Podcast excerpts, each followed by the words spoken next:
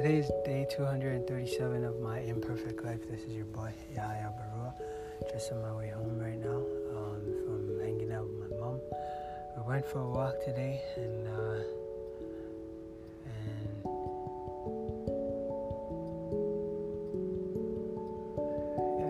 just chilled.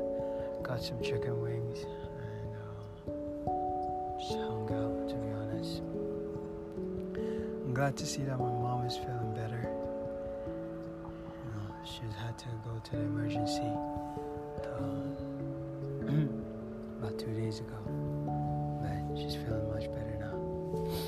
I think that might have been yesterday. Jeez, time is just going so weirdly and fast at the same time.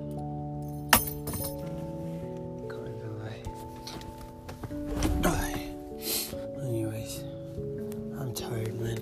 So if you don't mind, I will go now. Strugglesofadreamer.com is my website. If you don't already have a signed copy, let me know about kindly purchase it. God bless you, and may all your dreams come true. Thanks for listening. Bye.